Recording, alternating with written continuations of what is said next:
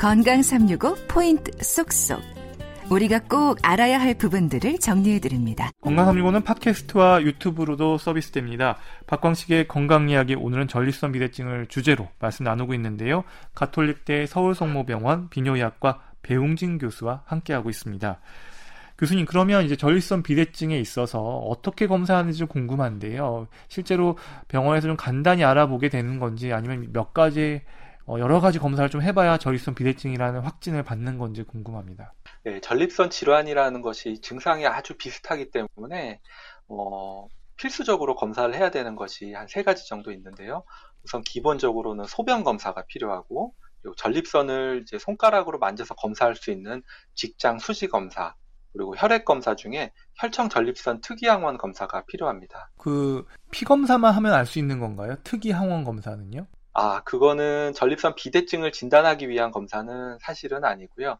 혈청 전립선 특이항원 검사는 이 수치가 정상보다 높은 경우에는 전립선 암이 있는지 의심을 해볼 수가 있습니다. 그래서 전립선 비대증 증상으로 오시는 분들이 본인이 암일 거라고는 전혀 생각을 하지 않고 오시기 때문에 1차적인 검사로 이 혈청 특이항원 검사를 해보아야 혹시나 숨어있던 전립선 암이 있는지를 선별 검사로 진단을 해볼 수가 있, 기 때문에 그 검사를 해보게 되는 거죠. 음, 그럼 전립선 비대증이 있는 사람에게서 좀 전립선 암이 더 많이 발견된다거나 뭐 그런 어, 흐름이 있습니까? 어, 전립선 비대증과 암과는 이제 조직학적으로는 상관이 없기 때문에 비대증이 있을수록 암이 발견되는 그런 연관성은 없습니다. 전립선 암 자체가 증상이 오히려 전립선 비대증보다는 거의 안 나타나는 편이기 때문에 어, 건강검진식으로 우리가 이 혈청 특이항원 검사를 해주어야 비대증 때문에 오시는 분이든 어쨌든 하부요로 증상으로 비뇨의학과를 찾게 되면 숨어있던 암을 찾기 위해서라도 이 검사를 해봐야 되는 거죠. 음, 그러면 이 전립선 검사에 있어서 직장 수지 검사가 이게 어떤 의미를 갖고 있는 건지 사실 많은 분들이 좀 예. 불편해하실 수도 있는 건데 이게 좀 필수적인 검사인지 이런 것도 좀 궁금한데요. 어, 직장 수지 검사가 이제 필수적인 이유는 사실은 이전에 전립선 초음파 검사가 많이 보급화되지 않았을 때는 이렇게 직장 수지 손가락을 넣어서 촉지를 하는 것만으로도 비뇨의학과 의사들은 대략적으로 전립선 크기를 감지를 할 수가 있기 때문에 전립선 비대증으로 오시는 분들은 필수적인 검사가 되긴 했었는데요. 그냥 크기만 촉지하려고 검사를 하는 게 아니고 전립선 암의 경우에는 암 결절이 만져지는 경우도 있고 전립선 염증이 있으신 분들은 이렇게 촉지를 했을 때 통증을 느끼기 때문에 혹시 전립선 염증도 같이 있는지를 감별을 해볼 수가 있어서 상당히 중요한 검사 중의 하나입니다. 음, 그러면 전립선에 대한 검사, 어, 좀 선제적으로 검진을 정기적으로 받는 건 어때요? 예. 하부요로 증상이야 보통 이제 나이가 들면서 남성 갱년기와 함께 같이 나타나기 때문에 그런 분들이면 그런 분들일수록 일찍 와서 검사를 해보는 게 필요할 수 있고 어, 간단한 설문 점수로 여러 가지 하부 요로 증상이 어, 어느 정도 수준으로 나타나는지를 확인해 볼 수 있기 때문에 그런 설문 점수랑 혈액 검사 중에 혈청 특이항원 검사를 해보시는 것이 건강 검진에는 도움이 될 수 있습니다. 음, 그러면 이제 초음파 검사로는 어떤 정보들을 얻게 되나요? 초음파 검사로는 전립선 크기를 직접적으로 측정하기 때문에 조금 더 정확한 전립선 용적을 측정을 할 수가 있고 그리고 초음파 검사를 통해서 내부에 염증이 있을 경우에 어떤 석회화된 병변이나 다른 이상 병변이 발견이 될 수도 있어서 그런 이점으로 초음파 검사를 같이 해볼 수 있습니다. 음, 그러면 초음파 검사, 직장 수지 검사, 그리고 전립선 특이 항원 검사 요 세 가지를 가지고 전립선 비대증 진단을 내릴 수가 있다는 얘기신 거죠?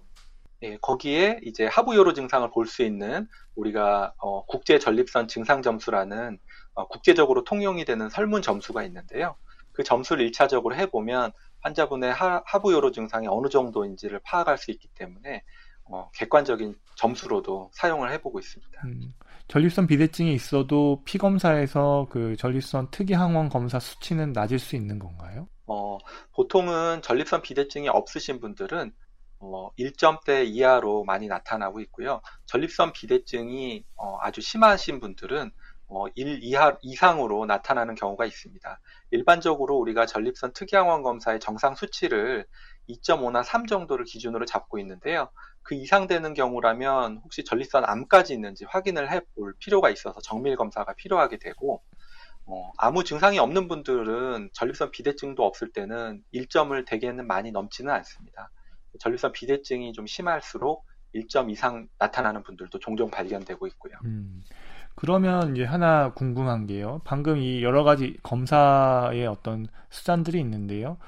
하부유로 증상이 있어서 이제 병원을 내원했고 그런 설문조사 점수는 높게 나왔는데 초음파상에서 전립선 비대증도 없고 피검사에서 전립선 특이항원 수치도 올라가지 않았고 한다면 그러면 그 다음 단계로는 뭘 좀 의심해보고 뭘 더 검사를 해보게 되나요?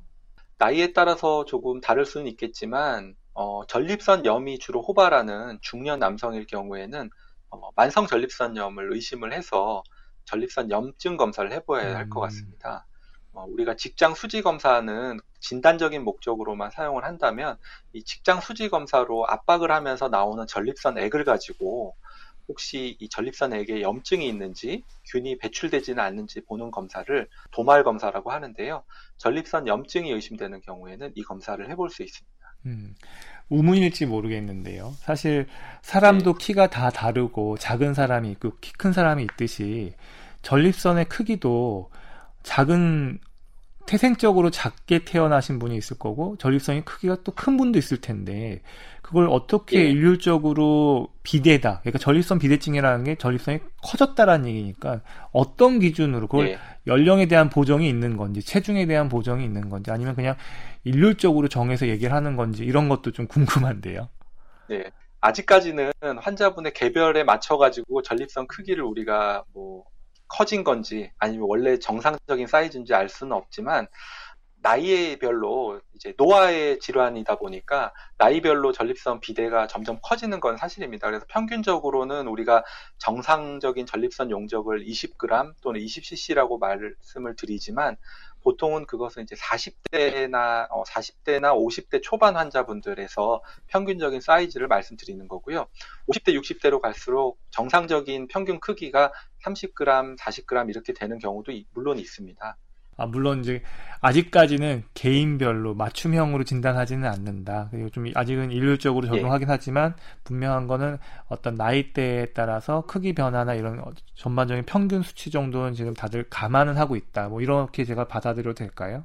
예, 맞습니다. 뭐 치료를 하면서 계속 관리를 받는다는 차원에서 뭐 병원에 와서 이제 크기를 계속 해가 지날수록 점점 더 커지지는 않는지를 확인을 해보는 게 필요하겠죠. 음, 결국 이제 다른 질환들도 이제 그렇지만 병의 진행 정도에 따라서 단계를 나누기도 하잖아요. 이 전립선 비대증도 예. 그렇게 좀 단계를 나눠서 접근을 하는지 궁금합니다.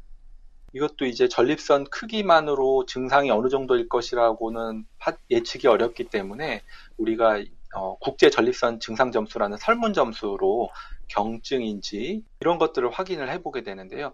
어, 전립선 크기가 정상적인 것보다 커진 소견이 보이면 비대증이라고 얘기를 하지만 그래서 이 전립선 비대증으로 인해서 발생한 하부 요로 증상인 잔뇨감, 빈뇨, 뭐 소변이 끊어진다든지 상태는 오히려 배뇨 증상 정도에 따라서 구분하는 경우가 더 많습니다. 교수님 그러면 이 비대증이 심할수록 배뇨장애나 통증도 심해지는 건가요?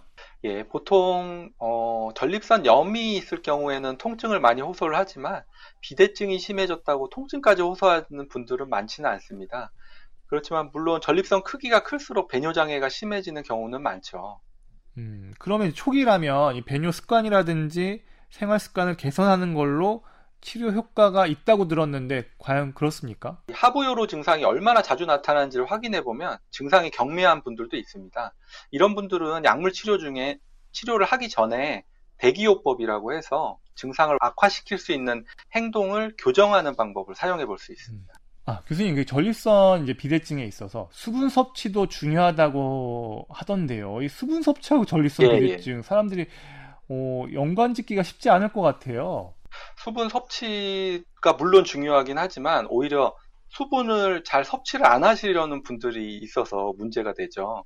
네. 음. 대개 이제 전립선 비대증으로 인해서 소변을 자주 보거나 야간에도 소변을 보게 되니까 이 물을 좀 줄여가지고 이런 증상을 좀 줄여볼까 하는 분들이 아주 많습니다.